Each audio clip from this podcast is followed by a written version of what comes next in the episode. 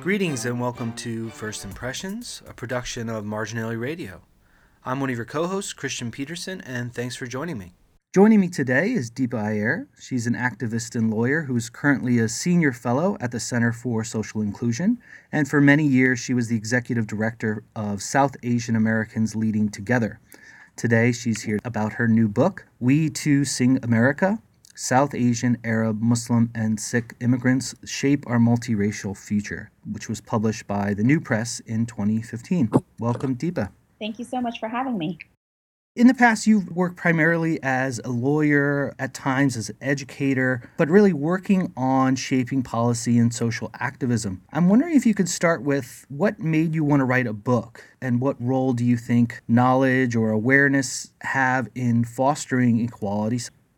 Well, I wrote the book for two reasons in particular. One is that, as you mentioned, I have spent the bulk of my career working on issues affecting South Asian, Muslim, Arab, and Sikh immigrant communities as they have endured the domestic war on terror in the decade and a half since 9 11. And what I realized is that, for the most part, many Americans have a very incomplete and I would even say sanitized understanding of the post 9 11 experience. And I saw this firsthand. You mentioned I sometimes teach college students as an educator, and I uh, noticed this firsthand in my classes where students who were, you know, toddlers when 9/11 happened really had very few markers in terms of understanding both the historic impact as well as the ongoing impact of the post 9 11 backlash. So, one big reason to write the book was to provide a more comprehensive understanding of what it means to live in the shadow of post 9 11 America. The second reason I wrote the book is because I really believe in the power of storytelling. I think that stories, when they are shared in the voices of people who are enduring very difficult, traumatic, challenging situations can really be a way for us to connect with each other, to cultivate values of empathy and care.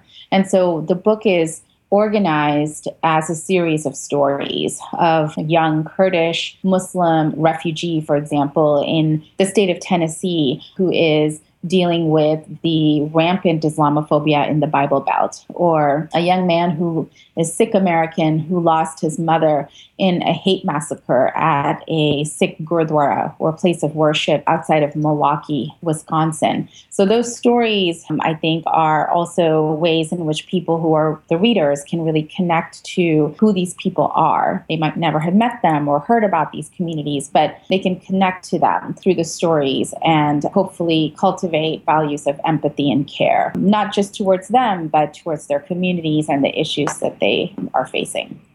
Have your feelings changed about the, the role of storytelling or uh, just greater awareness after the election? You know, I think that what I've noticed is the need for even greater storytelling has emerged in the wake of the election. I think that what we are finding is that there is confusion or questioning of whether certain lived experiences are real or true or accurate. And I am concerned that we're going to see experiences around injustice, issues such as profiling, surveillance, hate violence be put to the side, be questioned as to whether they're authentic in that kind of repressive environment, I think it is even more important for people to feel that they can share their stories through whatever media they choose to. And I think books like this and many others become more important to us so that we can be very clear and grounded in what our history is, even recent history that I write about, and how that recent history might be shaping or influencing the types of policies or rhetoric that we will see coming in the next administration. And this book is great for that. You tackle a lot, and part of the focus here is racial anxiety, bigotry, anti immigrant sentiment seems to have really escalated in a post 9 11 America. In the book, you lay out that this is not a new phenomenon, but one of the key components in a post 9 11 world is the role of government mm-hmm. in this post 9 11 America, specifically things like surveillance and discriminatory laws. How has the legal context changed for South Asians, Arabs, Muslims, and Sikhs? And what are the consequences of these new policies in a post 9 11 America? first of all, you're absolutely right. I mean, we obviously have seen anti immigrant laws, exclusion laws since the turn of the 20th century. We have seen the internment of Japanese Americans during World War II. So these sorts of systemic injustices are not new to this country. But what happened after 9 11, and I write about this in the book, is that we really had this mix of three different phenomena that came together.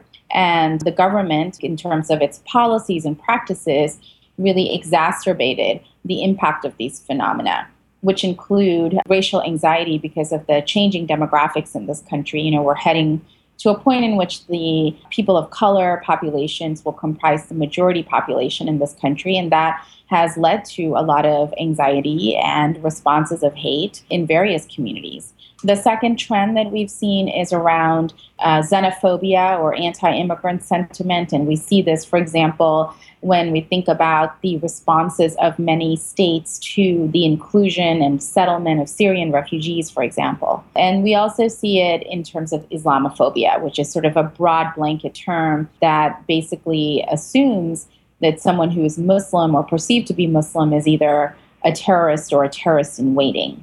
So we had these three phenomena come together in the wake of 9 11.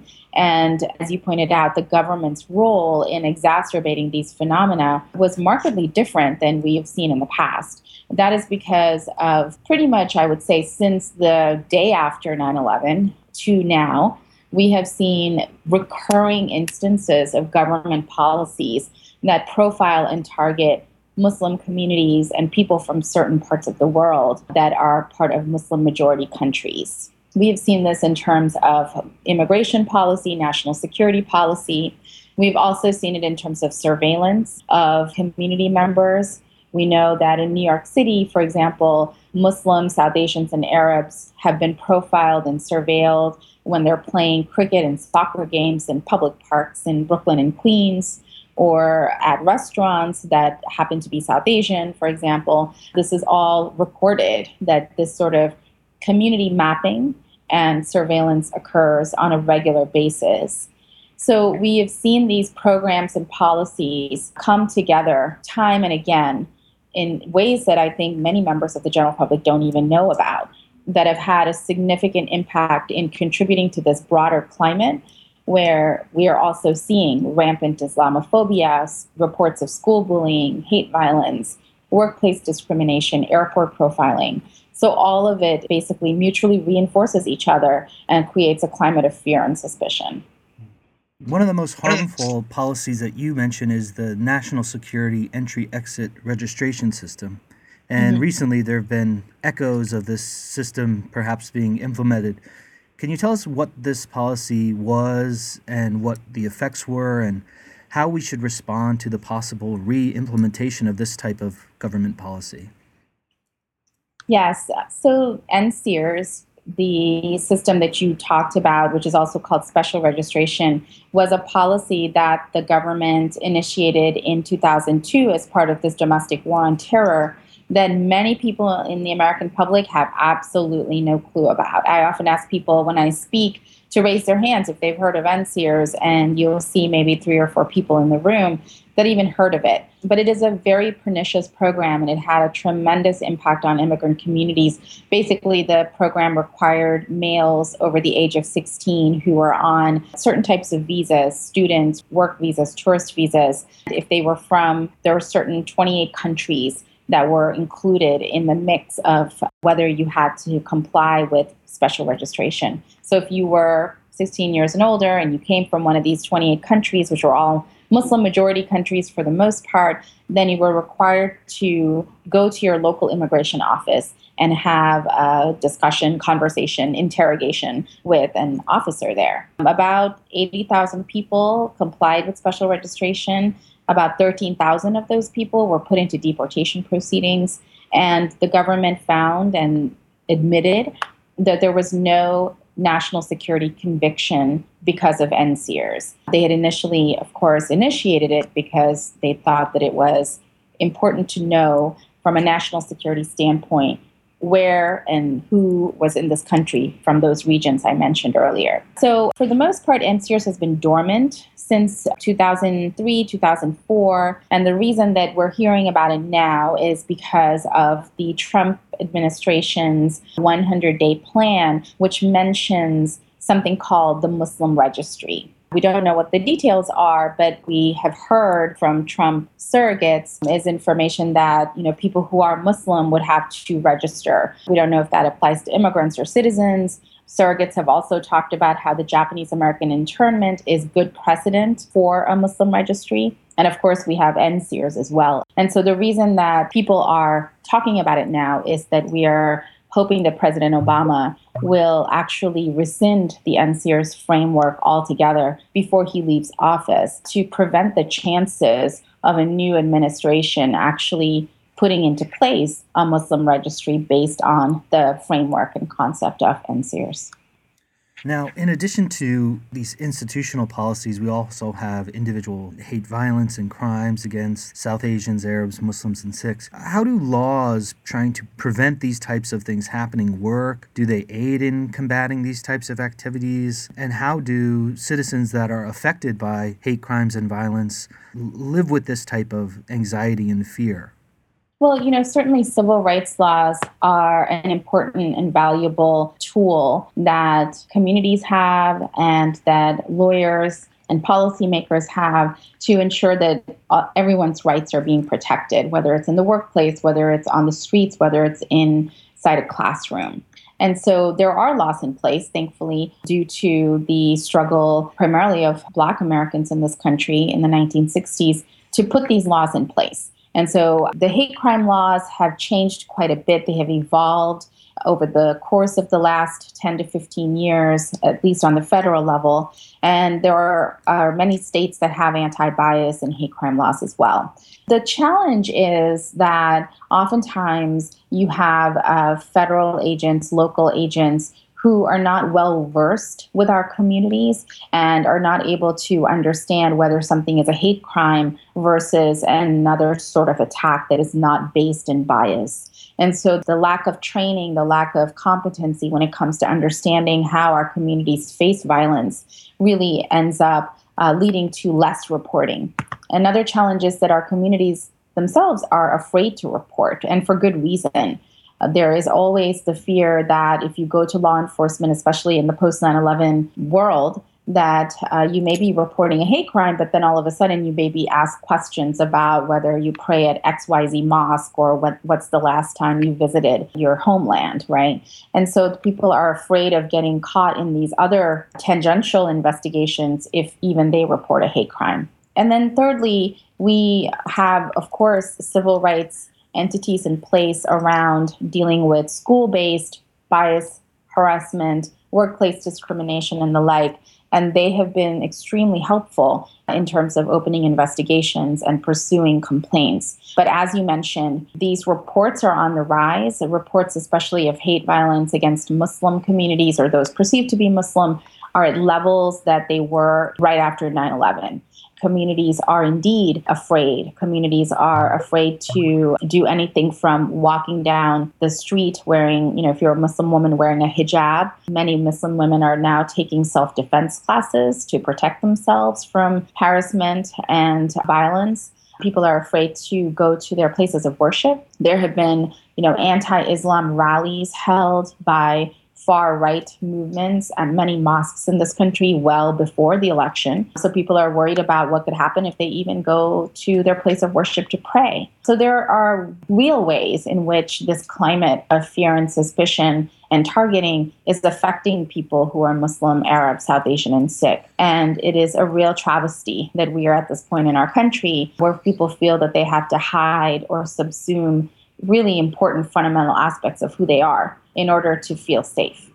In the book, you talk about the role of solidarity between communities and collaborations, and you, you talk specifically about Black Lives Matter. Where does anti black racism intersect with post 9 11 policies and public bigotry? What do you think makes Black Lives Matter movement effective, and what can we learn from their strategies for equality? I think that, especially with the movement for Black Lives, we have seen how communities have been very, very vocal and visible about the issues that have affected Black communities for decades and decades. Uh, it isn't just around police brutality, as you know, it's about a whole host of issues that have led to economic injustices and housing injustices, educational injustices, really in every sector of society. And what I think Muslim, Arab, South Asians have gained from watching the movement for Black Lives and taking part in solidarity efforts is number one, the real understanding that this is how you create change, that it is important to be out on the streets, it is important to disrupt, it is important to engage in civil disobedience. So I think that is a strategy and tool that many of the activists in our communities have been learning. The second is that there are shared common struggles between our communities. They're not the same, they're not equal or equivalent, but there are similarities. So, for example, there are similarities between the war on crime that has affected black communities when you think about, say, stop and frisk of black youth in particular by law enforcement. There's a similarity between that and the surveillance of Muslim communities um, and the targeting of Muslim youth through countering violent extremism programs that are sort of seen as anti radicalization programs in this country. And so the similarities of our stories and our struggles have been very important to share because they also allow us to understand how the systemic uh, nature of policy and practice works and how we can actually push back on those to create neighborhoods and communities that actually are healthy and safe for all of us. Underlying much of the, the work you do in the book is this notion of white supremacy. And I'm wondering what you make of the new visibility of white supremacy. If you could maybe parse out the relationship between the individual hatred that we see and systems of white supremacy. And how, how can we work towards dismantling these divisive racial hierarchies in America? So I think fundamentally the systems of white supremacy and the policies and the language of white supremacy is what has contributed to this climate where not just Muslim Arab South Asians, but other communities of color, Native Americans, and many others feel that their rights are being endangered at every turn. And I am very concerned about what I see is not really a resurgence of the white nationalist movement. I think it has always existed, but the mainstreaming of it and the normalization of it that we have been seeing with this particular election cycle and since the election. I think it's very important that we don't call the white nationalist movement alt right, that we don't use terms like that, that we actually call it for what it is. I think that's very important from the standpoint of people understanding the real dangers of these sorts of movements and these sorts of groups. Because earlier, when I spoke about the Islamophobia, the anti immigrant sentiment, and the racial anxiety all coming together, you know, we know that there are white nationalist groups that organize just based on those three particular trends patriot groups who don't want immigrants coming in and settling here, anti Muslim groups who are very Islamophobic in nature, groups that have been formed since President Obama took office. So we know that these groups have been on the rise, that they continue to exist. But again, since the election, we, we have seen, and during the cycle, we saw sort of a mainstreaming of these entities. And so I think it's very important that we're able to use the right terminology and the right labels to correctly characterize what these groups are about. I think it's important that we also are very aware and vigilant about the influence of these groups on policy and practice at every level in the country. And then lastly, it's not at all surprising, I'm sure, for your audience to hear that our communities Muslim Arab South Asian communities are very concerned about what sort of violence they could be subjected to in terms of organized hate against them. Deepa, this is a, f- a fabulous book, and you've done a great contribution to public knowledge about this post 9 11 world we live in. Is there any final takeaways you, you hope that future readers might gain from the book? Well, my hope is going back to kind of the start of the conversation that the book is read and used by people who want to have and receive a more comprehensive understanding of the decade and a half since 9 11 and who, who are looking for a primer to even understand the types of regressive policies that we might be seeing down the pike over the next four years. Um, I also think that I hope that the book can be used as an entry point to having what I call race talks where we actually have conversations, whether it's around a family dinner table or it's in on college campuses, to actually talk about race rather than shy away from it, to have the frank conversation that you and I have had about these topics and issues that some people feel uncomfortable about, but I think that are very important for us to put out there in order to cultivate empathy, in order to understand history, and to really be aware and vigilant in terms of being concerned and responsible residents in the United States. Deepa, thank you for making the time to talk, and thanks for writing this fabulous book. Thank you so much, Kristian. Again, we were talking about We Too Sing America South Asian, Arab, Muslim, and Sikh immigrants shape our multiracial future, published with the New Press. Thanks to Deepa Iyer for joining us today, and thanks to all of you for listening to another episode of First Impressions.